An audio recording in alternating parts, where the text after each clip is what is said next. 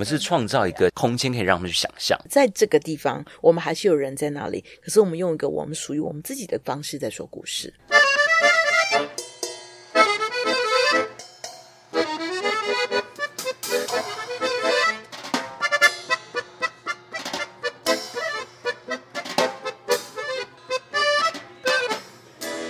欢迎回到酷姨联盟。今天是一个天气很好的早上，在这个时间点呢，遇到表演艺术界的朋友，然后一起来聊聊接下来要在成品表演厅推出的节目。其实我很兴奋，但是呢，我感觉其实今天是不是又要变成一个线上导聆的节目？因为他们其实票房已经非常好了。那谢谢他们，还是愿意来到我们节目当中，分享一下这一次的制作的幕后啊，或是合作的心情，以及。为什么又第二次跟成品表演厅来合作？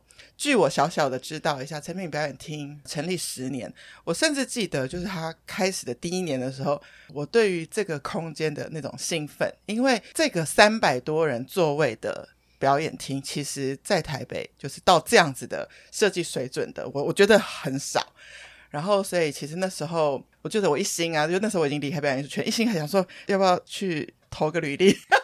但是我真的有这样想过，因为我太爱表演艺术了。总之那时候已经转了商业，心里想着这个表演艺术圈的精彩，所以自己开了 podcast 之后，除了聊亲子节目之外，也是常常邀请艺术家来到节目当中。那今天非常兴奋，我们邀请到的是，对，等一下我们来再重新定一下这个节目。然后艺术总监玉珍来到我们当中，还有这次的共同导演景良，然后请他们先打个招呼。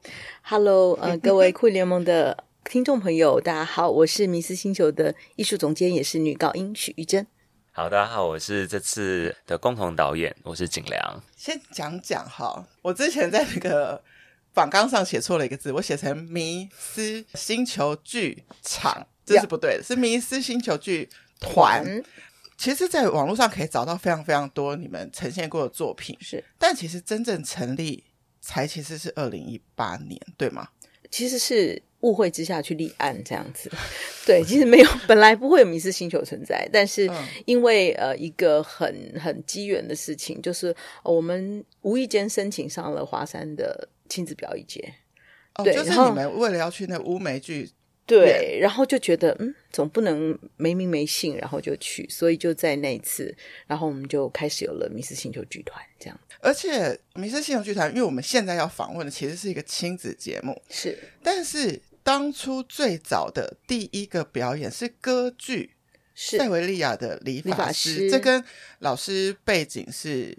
声乐家是很有息息相关。呃，应该是说米斯星球剧团的组成，其实大部分是呃，我们国内我们以前说自己是那个年轻一辈，我们现在说自己是 中生代的音乐家。那大概我们组成的分子，那大概如果大家有兴趣上网查一下，大概都是在现在我们都还在线上，在剧院里面唱。对，那我们其实就是唱古典歌剧出身，包括我们的呃创团的导演陈世贤也是做歌剧出身的，所以我们这群人就是有点疯狂。就是觉得说，因为呢，在国内的呃，我自己喜欢的亲子的节目，其实都呃比较可爱这样子。然后我的个性就 我的个性就不太可爱，就就有一点。然后我对我的女儿就是有一种，就是把她当大人看的教育方式。所以我就觉得说，小朋友不一定所有的东西要都要看这么的嗯可爱，像巧虎这样。巧虎 也我就在想说说这两个字，你就讲我我就在想说，我可不可以讲这两个字？嗯我可以理解，因为我最近也在跟几个艺术家在节目上也在探讨，说我到底只要介绍亲子节目嘛？然后我们就在思考说，其实有些孩子他不是看亲子节目，他是看甚至传统戏曲，嗯、他都可以看出一些有趣的想象。所以我们不要限制了孩子的可能性。等于说，这个剧团成立之初其实是以歌剧为主，就是我会很好奇是，是老师是有了孩子之后开始做。亲子的节目吗？不是诶、欸，其实应该是这么说。呃，对我来讲，就是你刚刚讲的，呃，不管是京剧啊、歌剧这些，只要有剧的地方，其实就是有故事啊。那我觉得我们只是用另外一个不同的样子来为大家，不见得是小孩说故事。那所以呢，没有规定小孩不能看歌剧，也没有规定大人不能看亲子剧。我们一直提到歌剧这两个字，我觉得也帮听众朋友、父母们或者小朋友正在听的科普一下，就是。歌剧跟音乐剧，大家会常常搞混，搞混，对不对？老师，如果有个小朋友问你怎么分辨？那最简单的解释会是什么？最简单的解释，对我来讲啊，对那种唱歌剧的人，我们不用麦克风，然后唱音乐剧的人，对啊，唱音乐剧的人。多半都一定需要麦克风。那表演形式当然，歌剧的一些比较流行的元素就比较少。我们就是故事也比较严谨，因为通常都是有一个，比如说像莎士比亚这样的剧本啊。对。那音乐剧很多都是比较符合现代的一些社会的一些题材。但但是音乐剧其实是歌剧一直走走到很后面的时候，其实就是衍生出来的另外一个表演的样子。所以，如果有人要用语言去分辨，它是不对的，对不对？不对。哎，这个我感觉 Ken 想说说话，没有没有，这我说我是同意的，其实是同意的，对，对啊，因为其实，在欧洲也有很多他们原创的音乐剧，那也是。他们当地的语言，所以用语言区分就是不太，不太恰当。对对对，嗯嗯嗯，只是说现在大部分人家很熟悉的音乐剧可能是英语、英文，对。对对对，也是有英文歌剧啊，嗯、对啊。对啊，嗯。好，我们要拉回来一点，就是迷失星球剧团在。今年即将要跟诚品表演厅合作的演出主题，其实我想要再拉回去。其实你们是第二次合作了，对不对？对。那可不可以讲一讲第一次合作的主题跟当时带给现场观众朋友的气氛？你还记得吗？当然记得，很难忘。真的，本身也是在台上演出的，本身就在在台上。对，嗯，应该是说，其实从。第一次接到成品的来信，对迷失星球来讲，就是你知道，我们几个人接到成品来信的时候，第一件事情就说：“这是真的吗？这应该是诈骗 诈骗集团的信。呃 ”嗯，认认真说，我们还没跟成品合作之前，其实我自己不知道成品有亲子节目。OK，对我来说，成品做的就是一个非常有指标性的古典音乐，尤其是室内乐、啊、乐对，对这些节目。所以，当我们知道这这个消息，收到这个信的时候，我们那个开心的那个是三天三夜，真的是超过。这样子对，就是觉得你觉得说自己做的某一些的事情，那就像主持人刚刚讲的，我们呃做的很少的，就是跟别人不一样，是我们把歌剧这个大家好像觉得很成熟的题材，然后竟然把它变成小朋友可以看的东西。所以我们第一次合作的时候，主题是灰姑娘。对对，他的名字好可爱啊、哦！是，哎，这怎么发音比较标准？来，是老师，Bonjour。你看你念就是那么好听，就是、穿越时空的灰姑娘。对，我发现你们都是会把一些大家耳熟能详的东西，但是又突然的，好像变了一个对对现代的样子。是好，那那时候的演出怎么样？那时候的演出其实对我们来讲是一个蛮大的挑战，因为其实这应该等一下锦囊也可以说看他在比较很多他们不一样剧场形式的演出，因为其实歌剧本来是一个在我们印象里面它很大。它的编制很大，它有管弦乐团，它有很多合唱团。对，那可是当当我们把它带到成品这表演厅三百多人的空间里面的时候，其实第一个我们受限的就是。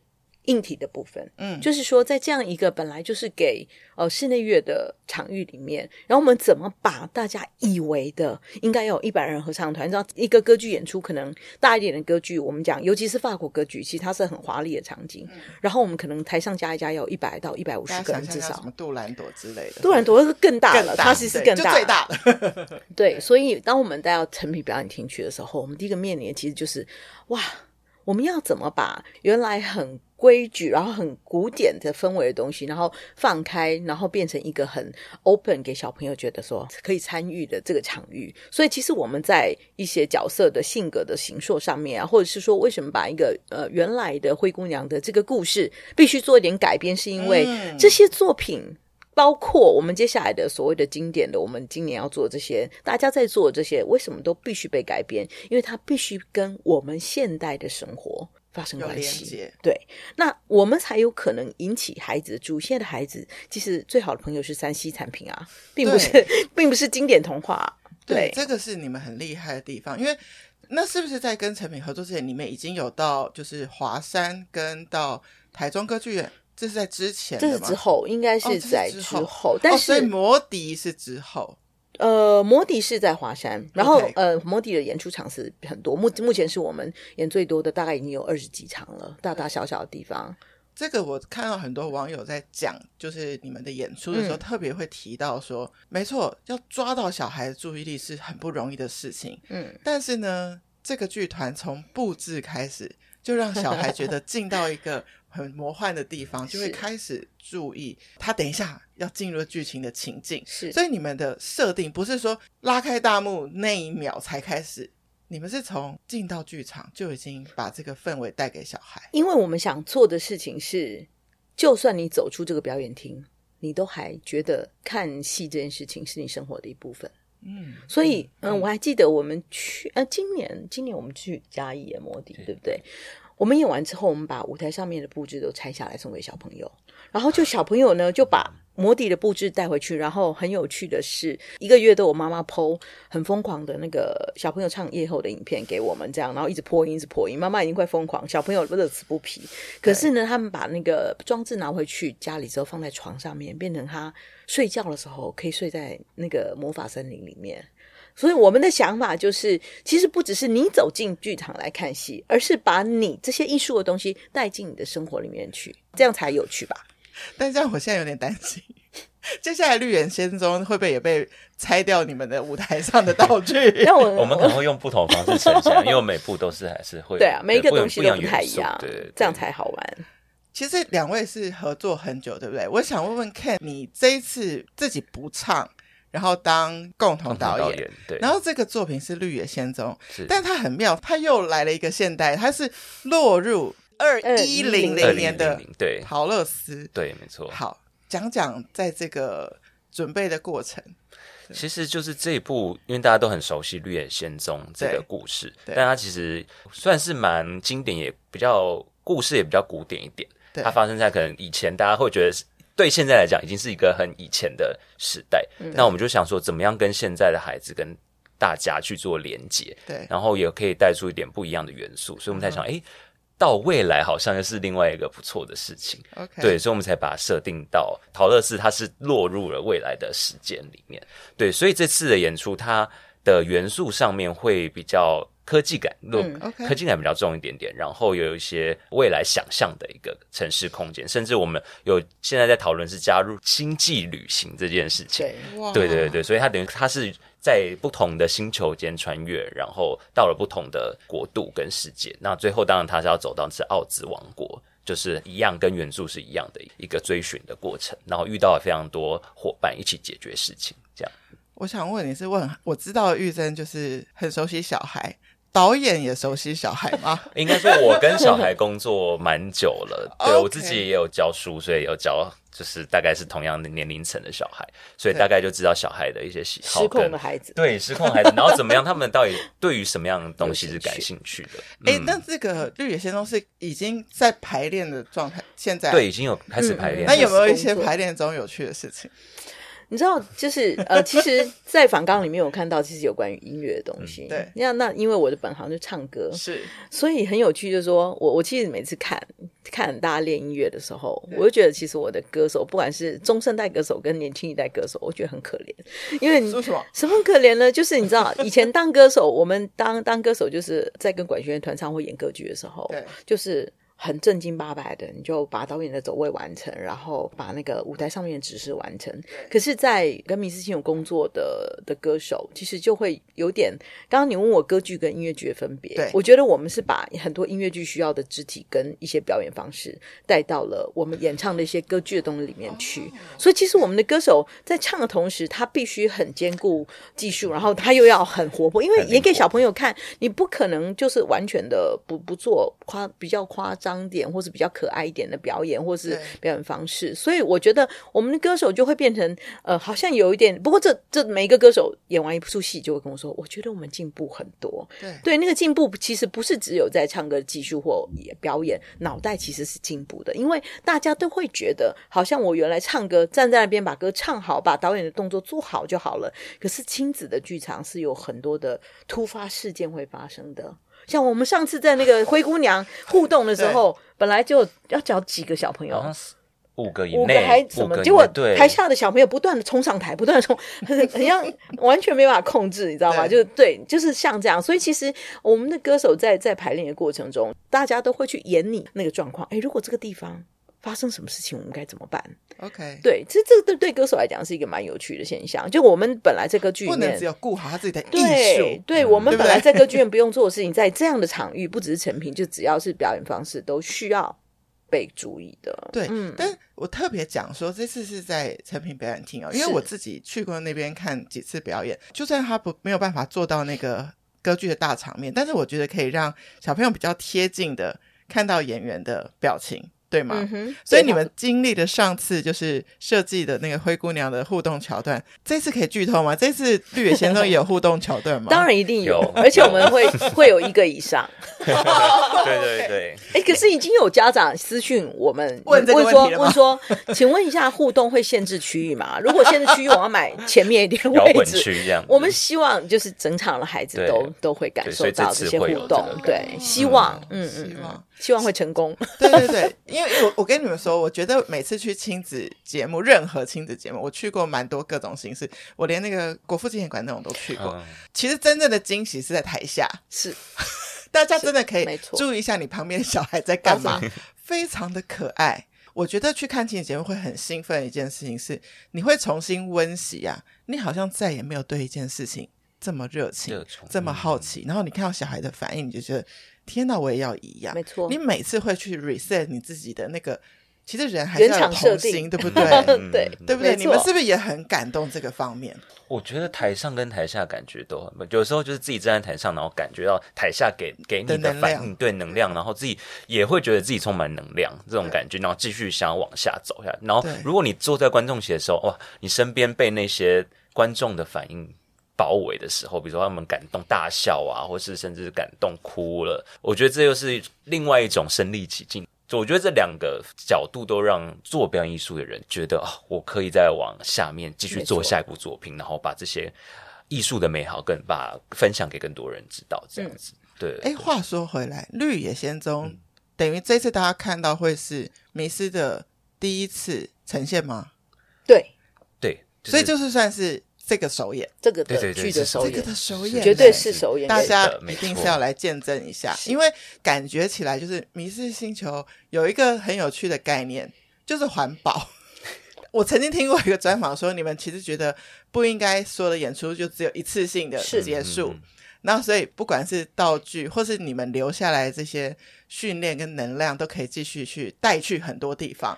可是这超级不方便的，因为大家会想象说，歌剧的道具超级的复杂。嗯，但是你们也是，其实是希望它是一个很容易移动的状态，可以带去给更多人，对吗？应该是说，迷失星球有一个很重要的。经验，我们自己唱了这么多《西游记》，在台湾，它并不是一个呃歌剧制作非常的自自己自身制作很蓬勃的，嗯嗯、至少现在不是。现在不是。那所以我们面临一个困境，就是说。歌剧这个制作，他可能做了一个戏，花了很多钱，对那可能演了两场、三场，他的所有的布景就必须压掉。对，那这些美好的东西只能在这个剧院这个尺寸，然后被这两千张票的观众看到。嗯、那所以我们在想的是，所以我们现在做一件，嗯，可能是蛮大胆的尝试，就是我们试着把歌剧这件事情，我们一直讲歌剧，歌剧，其实在跟陈品工作的这个作品，其实我们叫做亲子的。剧场对亲子剧场，嗯、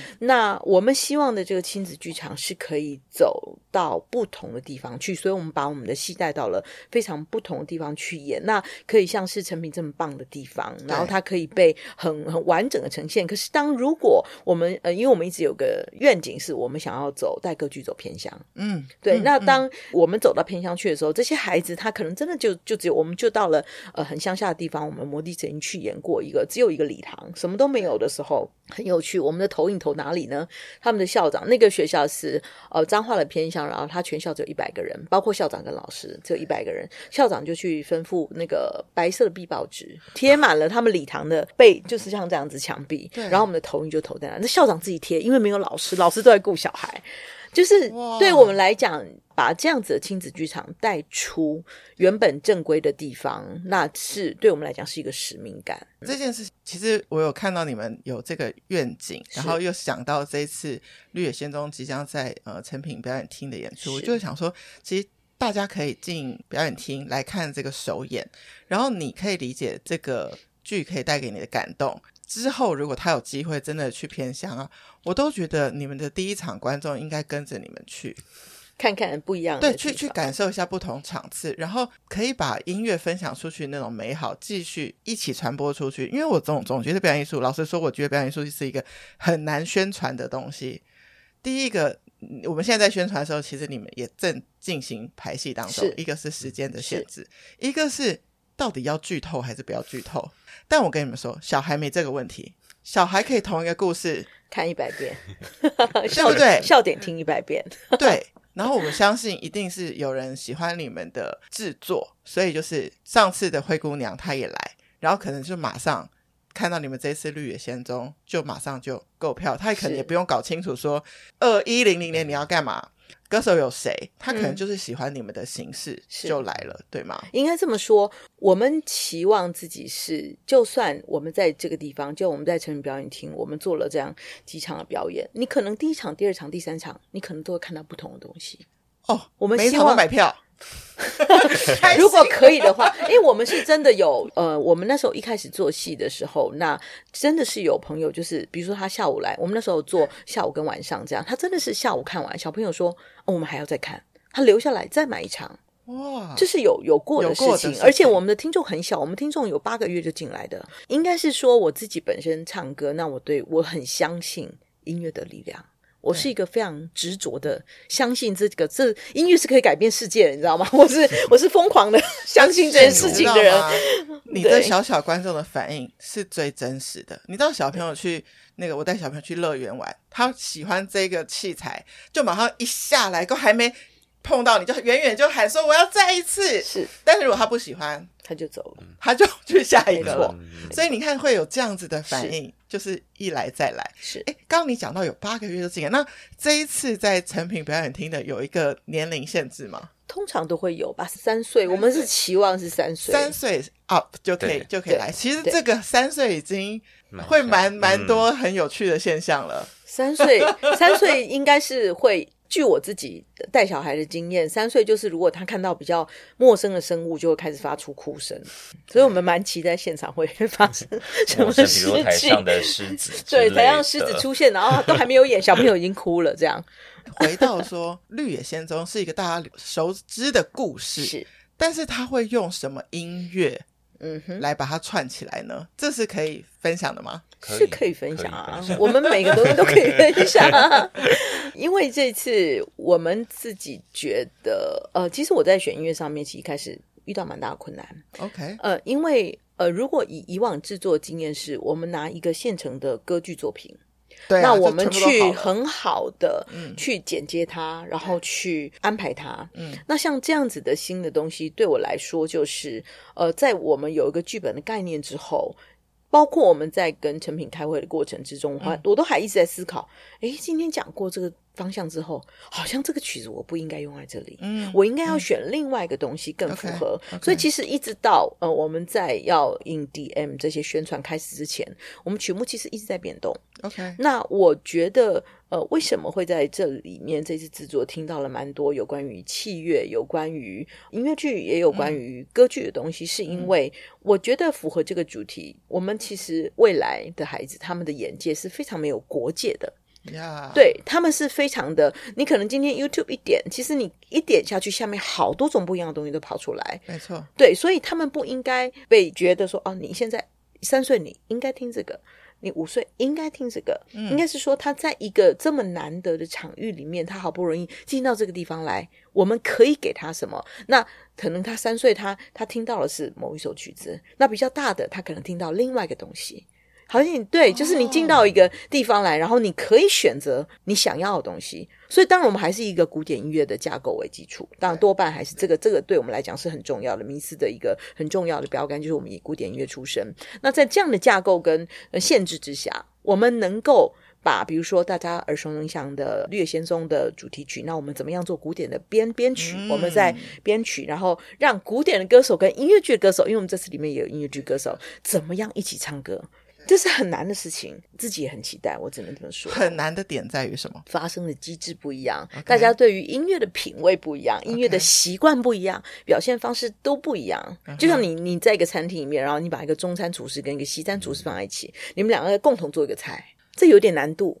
对吧？我觉得你的这个迷失星球剧团就一直在做这件事，就是不 这样一听好像我有点不不务正业，但是我觉得我一直一直是这样子觉得。我就看到你们的脉络，其实它会有很多的跨界的可能，所以你是把这次当做亲子剧场，你也不是定义它是亲子歌剧或者亲子音乐剧，因为它的音乐元素，当然我觉得因为古典的关系，所以它的那个。音乐的水准跟质感就是不容置疑，我相信你也觉得这样才符合你心中的成品表演厅的那个原本室内乐的那个样貌，对。但是又要吸引小孩，所以你有很多戏剧元素必须进来。所以做亲子的剧场，真的跟做古典纯粹的歌剧，你觉得最大的难度跟最大的，我可以说爽度吗？在哪里？我们先让景良说。我觉得就是刚刚因为前面有提到，就是古典声乐背景的歌手来，就是他们习惯习惯上我在歌剧院唱歌，可是我们这次在亲子的互动上面，我们就必须要，比如说真的很从角色出发，我真的需要把这角色的魅力跟他的特色展现出来。对，比如说他真的。非常勇敢、勇往直前这种角色，或者说他真的很胆小、很不敢做事，就是这个落差，角色落差需要让小朋友一眼就看出来，然后甚至他这个角色是是讨喜的。OK，对，所以这件事情就是在我们排练过程中很很有趣。我们就是让歌手去尝试，然后我们也鼓励大家去往这方向出发。对，那有没有一些歌手，就是在还没有经过你们的这样子的洗礼之前，是没有这么多戏剧的那种表现？就是由你们来把他们对对，其实会就是每个人的那个习惯跟就背景还是有点不一样，所以在戏剧展现上面，就是还是会在排练的时候，我们就是去试试看，都会从歌手各自的性格去出发，然后看可以诶找到什么比较有趣可以玩的一些点，这样子。对对对，所以我觉得在排戏过程中也蛮有趣的，就是去找出这些角色可以给大家的东西。那有一个也是，就我觉得也许是对导演是一个考验，因为在陶乐斯的这个整个剧中的角色，就很多角色是有那个很明显的个性。但假设如果你们设定了一个演员或歌手，你在排练过程当中发现他的个性跟这个角色是好像是对立面，那你要怎么带领他？嗯、还是说在 casting 的时候就已经是放好是他是对的一个位置？通常在在选角时候，对，还是会按照这样的方向去、oh, okay. 去想。对，那只是说可能有一些新的东西，对于他不、嗯、他不熟悉，演员本身不熟悉的，我们就是可能试着去创造各种情境，让他去比较能够融入在那个。嗯、对我来说啦，我会创造一些情境，让他们比较容易走到我们想要的那个方向。对，然后就是这样子去引导演员去完成我们想要呈现的角色个性。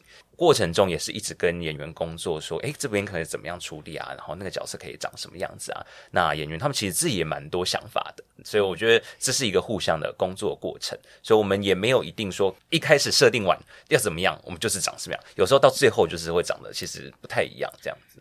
听起来这一切大家可以很一起共创，对吗？没错，剧场就是一个这样的地方。对，剧场就是一个。嗯，我我常常跟，因为我其实我现在用的很多演员是我的学生，嗯，我常常笑说，因为我出道很早这样子，所以所以我的学生都已经长大了。那我我常常跟他们说一句话，就是说，如果你是一个很有才能的人，那你来到剧场，你来对了，但是你会很辛苦，因为剧场不是一个只看得到你个人才能的地方，他需要把对的人放到对的位置上面去，然后大家一起做出一个东西。所以当一个作品它被看到了。大家不会只看到你演的很好，嗯、你唱的很好，而是这个戏很好。那你知道这个戏的在做起来之前的前置作业，所以我常常说，我们其实很感谢。我自己当歌手的时候，我有一个不成文的习惯，就是在戏剧结束的时候，我一定跟所有的舞间组这些所有幕后的人员，我一定一一的去道谢，嗯、是因为没有他们就没有我们。嗯，所以我觉得剧场是一个最有人性，然后最需要你抛下自己。然后他绝对的 teamwork，对你自你自己想要出头，那是不可能的。嗯、这也是为什么我觉得我们现在孩子其实很需要看到跟有人一起工作这件事情，因为现在太多的工作都不需要跟人接触的了。有可能有人工作就是一整天都不需要与人说话，可以完成，没错。但他就可能少了很多社交或是这些与人互动的这些敏感度，没错，对不对？哇，我刚刚听到这个，我觉得可以帮听众、父母或是小朋友有一个解答。因为我以前被问过说，为什么表演结束之后就是演员出来谢幕之后，然后手会比一个那个不知道哪里的地方，你们就可以看向那个方向，嗯、可能是灯光师，可能是音响、舞台设计、服装，我们所有的目前幕后的工作人员，是的，因为我们现在是一个 podcast 嘛，听觉的节目，我们也希望说，在这样子的一个桥段当中，就是听到。有可能我们看到的视觉会是什么？就是二一零零的服装会是什么？然后台上会看到什么人？乐手是在台上的吗？还是在乐池？因为好像没有乐池，没有乐池，所以我们大概可以看到什么？我们会看到呃，这次的衣服在我逐步的，我在我其实有点奇怪哦，就是 我知道是你啊，皮诺丘，你就在缝衣服啦。这才是身兼服装统对，就是那个对我来讲最不应该，因为其实嗯，因为我觉得当然是讲斜杠，可是对，可是我还是觉得，如果真的我慢慢的可以呃把很多分工，因为我常讲嘛，对的人放在对的位置上面，嗯、我有这个 idea，我有这个想法去做一件事情，但是我觉得绝对相信我有更好的人选。只是我希望我能够呃有更好的条件去去跟他工作，嗯嗯嗯、然后再在一起。那我刚刚讲什么有点忘记了。服装，OK，服装 二一零零的服装，服装的颜色其实是我们蛮想要经营的一一个东西.尤其跟舞台上面，我们可能会有一些比较大的色块的东西.当然还是要有点金属感。OK，对，才会有点未来的元素。而且我这次非常幸运，就是呢，我的那个至少女生演员身材都非常好，我完全不用担心歌剧歌手 需要担心的事情。对，我们的舞台，哎，就我自己，我自己就是啊。所以，对，那我相信这个服装这部分应该会会效果会会蛮可爱，蛮好的。对，大概就是那舞台上面 idea 是一样的，就是希望用一些呃移动的色块或者是视觉的转换的东西。那因为这个地方。呃，就是大家都知道，它舞台并不是很大，嗯、所以我们要怎么样让一个舞台有可以被切割的感觉跟现代感这是我们在做的事情，在努力的方向。所以补充一下，我觉得就是我们会用一些景片的移动，嗯、移动然后去创造空间的不同的视觉感，嗯、加上我们的整片的投影。嗯，那投影是我们的蛮重要一部分，是就是它是创造一个空间跟角色切换的一个一个蛮重要的点。因为大家如果是用古典的。歌剧去想象，它真的都有很大的布景，然后或者说还要转旋转舞台去换景。但是在现代，其实大家已经越来越习惯，不一定是这个传统的样貌，没错。没错，所以用投影，或是你们刚刚说色块，或是我以前看过那个，可能不是音乐类，是是现代戏剧。OK，他就投一个方块，然后演员走进去，哈，那就是一个电梯之类的。所以没错。我觉得他会带给小孩很多的想象。那你刚刚说的这个，其实就是很像小朋友啊，他自己在 在办 在办家家酒的时候，他并没有真的有什么，他就可以玩起来了。孩子就是这样子。哎，对，所以我觉得我们是创造一个空间，可以让他们去想象。对，我觉得这是一个非常重要的部分。是的，哎，真的太好玩了。我们刚刚一直讲，一直讲，一直讲迷失星球剧团，我想要回头来讲一下。迷失这个字，mythology，我每次就是要 cue 他发音，你有发现吗？再一次，mythology，就他念就才会那么好听。这字到底什么意思？这其实我们当初在想这个团名的时候，其实很伤脑筋，想很久，然后结果想出来的时候还被打枪，就说你们那个迷失星球那么长。嗯，我说我们当初为什么这样想呢？因为其实呃很多歌剧里面的来源很多来自于希腊神话。啊啊！那这个字其实神话，然后其实是我们想要用一个很呃大家觉得的很有想象空间的方式，然后帮孩子帮大家说故事，然后这个是可以被创造的一个过程。然后星球呢，是因为我们其实很早就意识到我们。不会那么长期的都待在地球，我自己觉得。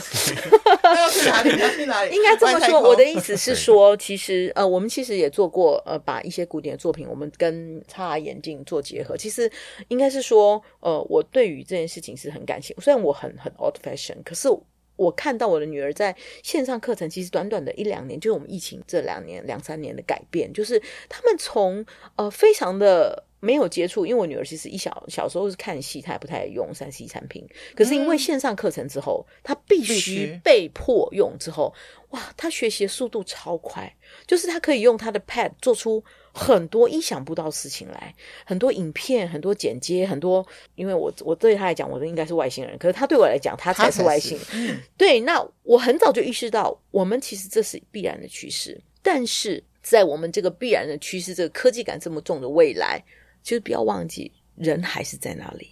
对对，人还是一个创造这些科技的根本。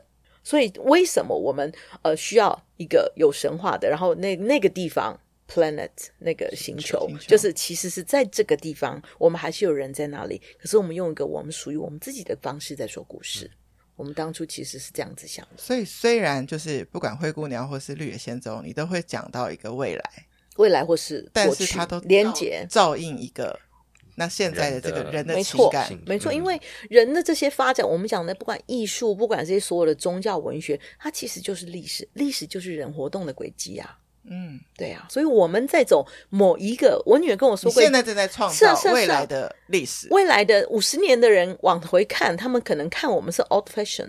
对吧？没关系啊，还会复古。对呀、啊，所以啊，我就觉得我们这次的，其实我本来想象的服装就不是绝对的科技感哦，其实是有一点点古典跟那个是，就有点像我们做的戏这样，是有点 mix 在一起的。对，嗯嗯。我们现在假设听的听众就是很熟悉《绿野仙踪》的故事，好了，嗯、我想问问两位，你们最喜欢《绿野仙踪》里面的哪个角色？那为什么？我最喜欢狮子。你知道，我们这些狮子是一只很大的狮子，它的心脏很小颗，大概只有。超就是我自己在工作认识的一个呃学生，还是音乐剧演员。然后其实当初演这故事的时候，我二话不说，我第一个脑袋其实跳出来的角色就是他。就是他。我昨天跟他工作的时候，我跟他说：“你知道吗？我觉得你好像很孤单。”他跟我说：“老师，我没有很孤单。Uh-huh. ”我说：“你的孤单其实不是在心里面，而是我们其实每个人都是。我常常相信，我们每个人，因为世界上只有你一个人。”我们都在寻找同类，我们都在寻找某一个好像认同你的人。所以你刚刚唱歌的方式让我觉得你好像不太相信这件事情是你现在真的觉得有人跟你做一样的事情。哦，太不同于大家。对，我们其实面临很多，尤其是我们要走表演艺术工作者，对，我们一直在做跟别人不一样的事情。是，所以这是非常需要去克服的。那尤其是现在年轻这些二十出头刚毕业的歌手。跟我们，我们其实在做，就是把我们会做的事情，嗯，然后带着他们一起做，他们也教我们一些我们不会做的事情，嗯，在这样的过程里面，哎，好像去创造出一个属于你的角色，嗯，不同人演这个角色可能不一样，一样对，对。可是当我看到你的时候，我第一眼看到你，我就觉得 OK，我知道他会长这样子，你应该可以有一个属于你自己的角色。哇，嗯，所以我最喜欢的是狮子，狮子，所以我会非常努力鞭策他。对他好像期望特别的高。景良呢？我其实最喜欢陶乐斯，对、哦，对，因为我觉得陶乐斯她是，她其实是蛮独立的，在刚开始你就感觉她是一个独立的小女孩，嗯、虽然她有一只小狗，大家整天就是跟她陪伴这样子，对，但是我觉得她进入了这个国度之后，她开始。意识到还有其他人的存在，而且他们有不同的问题跟烦恼，不是只有自己的烦恼。意识到自己与他人了的关系，对、嗯，所以他慢慢踏出去之后，发现，诶、嗯，我要怎么样去透过这个旅程去跟别人合作也好，或是去解决问题？我觉得这也是我们现代人很需要去感受或是关注一件事情，就是不是只是自己做得好就好，嗯、而是我需要跟这个世界、跟各个不同样的人去做连接。嗯不是说自己一个人不好，而是说我需要有意识到有这件事情，外面有这些人存在，嗯，然后怎么样去可以让自己往下走这样的一个感觉。所以我觉得陶乐斯这个角色对我来说，在这个故事里面，他有一个这个这个旅程，然后是我觉得蛮吸引我的地方。然后到最后，他终于找到了呃，对回家的路，然后也找到自己的心跟其他人的关系这样子。对，然后我觉得这个角色也成长非常非常的多。对，所以我觉得这这是一个蛮打动我的部分。感觉小朋友如果在这个剧场里面，就是看着陶乐斯与人的所有的互动，不是人呢、欸，他他有的互动的不是人，对各种不同 的、oh、对，对角色，然后可以学到一种去感受自己的情绪，以及体会别人的一些个性。就像玉珍老师刚刚说，你体会到狮子的那个那个部分，所以那个叫做共感啊，有个词叫共感，对对对，就你不一定要认同那个人，对，可是你需要。知道他这个人的状态，跟你可不可以跟着他走，或是你要怎么协助他？我觉得这是一个蛮重要的事情。所以与人的关系好，不一定是总是相黏住，没错，是我理解你，理解你理解我，然后我让你允许你成为你。你也允许我成为我，嗯、对吗？其实应该在西方的艺术上面，它有一个很特别的地方。他们因为很多东西跟着个人主义在走哦，因为西方他们这一块很很重要。所以你看，我们现在有一二三四五，我们有六个人在这个地方。对，对，我们虽然在这个空间里面，但因为我可以这样讲的嘛？可以啊。OK，我们虽然在这个空间里面，可是其实我们六个人，六个人有自己的小剧场在脑袋里面。我们虽然在说同一个问题，可是其实我们在都在说不同的事情。我觉得其实这就是很一个很有脉络的事，就是我很有连结的感觉。这对我来讲，就是就像我们现在就是在在表演啊，我们就是在创造一个属于我们这个节目的一个状态。就是我我从你们一坐下来开始聊，我就一直在想，他说：“哎，我到时候去成品表演厅，我会坐在哪个位置？然后我的视线里面 可能会看到什么？哦，没有，我都会自己买票。嗯，就是我会看到的。”角色是什么？然后我觉得表演艺术，我曾经也讲过嘛。我觉得最有魅力的地方是跟看电影不一样。电影是镜头帮你选择你要看哪个视角，但是就像刚刚玉珍老师跟景良讲到的，如果你跟他们两个一样，喜欢的是狮子，跟喜欢是陶乐斯，你也可以一直只看狮子，一直只看陶乐丝，去感受他给你的能量。那或者是你的视线可以自己去找老师刚刚讲的。投影会在哪里？没错，服装会有什么？然后你那个时代感在，就算就算迷失星球定义它是二一零零年，在你脑中不一定。没错，你觉得说，哎，这个蛮像明年，或是我也可以穿这样子。哎，这个就是进剧场的意义啊。对啊，就会就会觉得这个很有想象力。是，但有一个，我跟你说，有一个缺点是，请说。小朋友如果想要看陶乐斯的故事书啊，就一直去书架拿下来。对吧？嗯、然后想要看什么录影带啊、嗯、卡通啊，就一直播。但是我们这个是有点时间限定的，对吧？嗯，嗯所以必须在什么时候去？那个十二月九号、十号，对，然后在那个成品表演厅，然后有这个演出。如果已经买票了，就今天就是他们的线上导聆了。某一种算是一个 线上聊聊，线上聊聊，线上聊聊，对，线上聊聊。然后，但是还是希望大家可以来剧场看，因为其实每个人接收到的东西真的是很不一样的。对，已经买票的，今天当做听我们在你进剧场之前的聊聊；还没买票的，现在赶快买，因为其实是已经卖的很好了。我每天我每天都要看票房，哎，我很紧张，很紧张吗？对，我很紧张，一定是会卖完的啊。哎。卖完我也很紧张啊，因为万一要加场，我们能加哦，有加场空间，没错哦，我觉得，因为我就想像你刚刚说的那个故事，就是如果有人下午场看了喜欢，就会看晚上场。我觉得小朋友蛮常有可能有这样的机会，非常，非常有可能的。但所以如果现在已经公布的场次是卖完了，他就没有这个机会了。哎。那我们只好再创造，嗯、对，再创造更多。我我相信，因为成品表演厅有几个系列，就是室内乐是一个系列，亲子也是一个系列。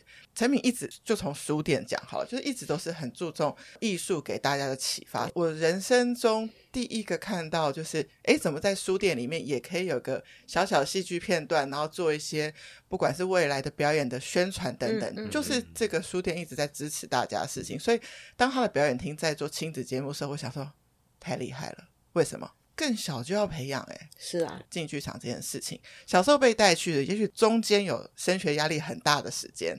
没关系，但因为你小时候有种那个种子，你长大会自己去。是的，没错，是这样吧？对不对？是的，没错。我们其实就是在种一个种子，但是我我自己觉得，你撒一万颗种子，可能只会发芽五颗，那就够了，也真的没关系。对啊，就够了，真的没关系，没问题。虽然这样说，还是希望票房爆满，绝对要爆满的。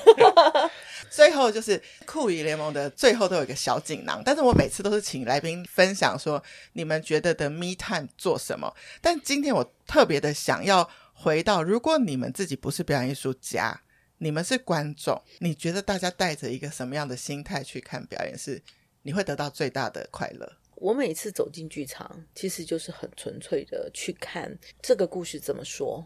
嗯然后我其实不太设限，我觉得他应该怎么说，怎么说是好，怎么说是不好。嗯，因为一个故事被这样说，一定有他们的道理。跟他们想要呈现的。但是因为我不是说故事那个人，所以我可以用我任何的方式去喜欢或不喜欢或理解这些被说出来的脉络。那经过消化、经过想之后，也许哎，下次如果我有机会说这故事，我会怎么说？嗯，我常常是这样去看很多制作。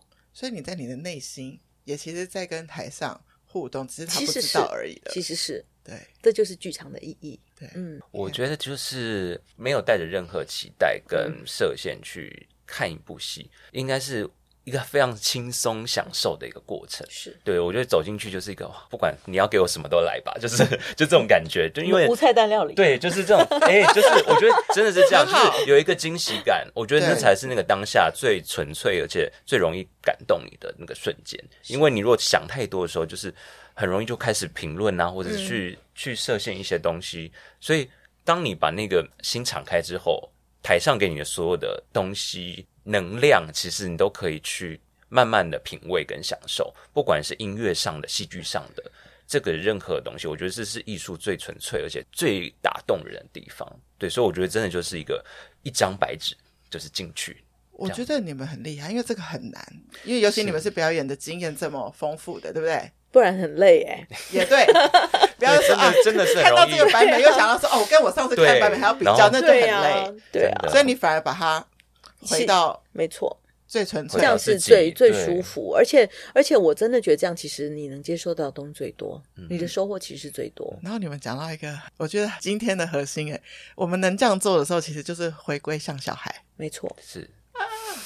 好棒，没错，太棒了！我觉得产品表演厅是一个，我我不是一直要帮产品表演厅打广告，因为我自己真的蛮常常，我跟双胞胎是一个礼拜会见面一次，嗯嗯嗯。每两次大概有一次就是在松烟，哦，真的，对，因为这是我们觉得最愉快的约会地点，嗯嗯嗯，大家可以去试试就知道。那关于看表演这件事情，我自己个人觉得说，虽然现在人的工作非常非常忙碌，你可能礼拜六塞满了各种的约会，然后可能晚上有一个表演，可是我自己尽量希望就是你表演前后真的不要塞得太满，太满，你很从容的进剧场，不要迟到。这很困扰，这工作人员很困扰。重点是你自己预备好一个你自己很很舒服、刚刚好的心情。嗯、甚至我喜欢，比如说七点半的演出，七点就可以进场嘛，我都想要当第一个进去的。嗯、你真的有时间坐下来，比如说翻一下节目单，或者是感受一下那个氛围，你自己进入那个剧的感受会是最棒的，嗯、是为你自己，不是为别人。没错。然后结束为什么不要马上离开？结束因为你会有时间需要思考一下，然后对，然后我们在今年应该也会感觉有什么特别的幕后活动，我们应该可以拍很可爱的拍拍照。对，你知道有些观众当然很精准，就是会去问工作人员说几点开始，几点结束。他说仿佛就是那时间一到就要 就马上走了。可是我都觉得有些时候就算没有呃音乐家见面签名拍照，就算没有。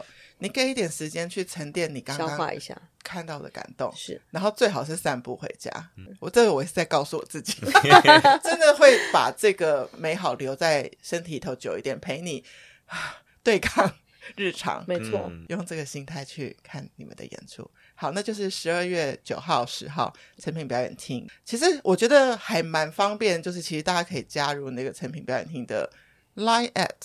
它上面很方便，就是直接点近期的演出，要直接购票，嗯、场地呃，反正就是很很容易就可以，资讯非常非常容易。那如果要继续 follow 迷思的话呢，在网页上面 Facebook 有我们的搜寻迷思星球剧团，嗯、就可以继续看到到底这个演出之后还会被带到哪里。迷思星球也会同步的分享很多我们觉得很好的表演艺术活动，哦、我们不止我们不止。呃，分享自己的活动，对对对，因为我也会唱别的东西，是 是是，是，对对对对，但是都是好的作品。那别的剧团的，或是别的，呃，我们觉得很好的音乐家呀、音乐会啊，这些我们都会分享。对，而且其实我跟你讲，我我做这个访纲，我都觉得我可以访问你很多集，因为包括老师还对于培育下一代。然后开 workshop，如果其他年轻音乐家也想走这个音乐这条路，还可以有什么样子的可能性？嗯、对，大家其实可以继续 follow，因为酷艺联盟的这一个小时其实只能记录了现在，没错，我们的我们现在这个，嗯、你都说房间里六个人嘛，我一定要讲一下的状态。但是剧场在前进，导演也在前进，导演也有其他的发展，嗯、对，然后。成品也在前进，他可能之后的亲子节目还会再有更多的面向，没错，就迷失是其中一个，是没错，所以大家都是继续的发了。我们不是有那个粉丝的那个压力，不是，是你们加入了之后，我们会给你们好东西，好吗？会看到更多东西。对，嗯，好，那大家也继续支持酷姨联盟，因为我也是很认真的在挖掘好的节目，嗯，那我们就今天聊到这里，谢谢老师，谢谢，谢谢，那酷姨联盟下次见喽，拜拜，拜拜。拜拜。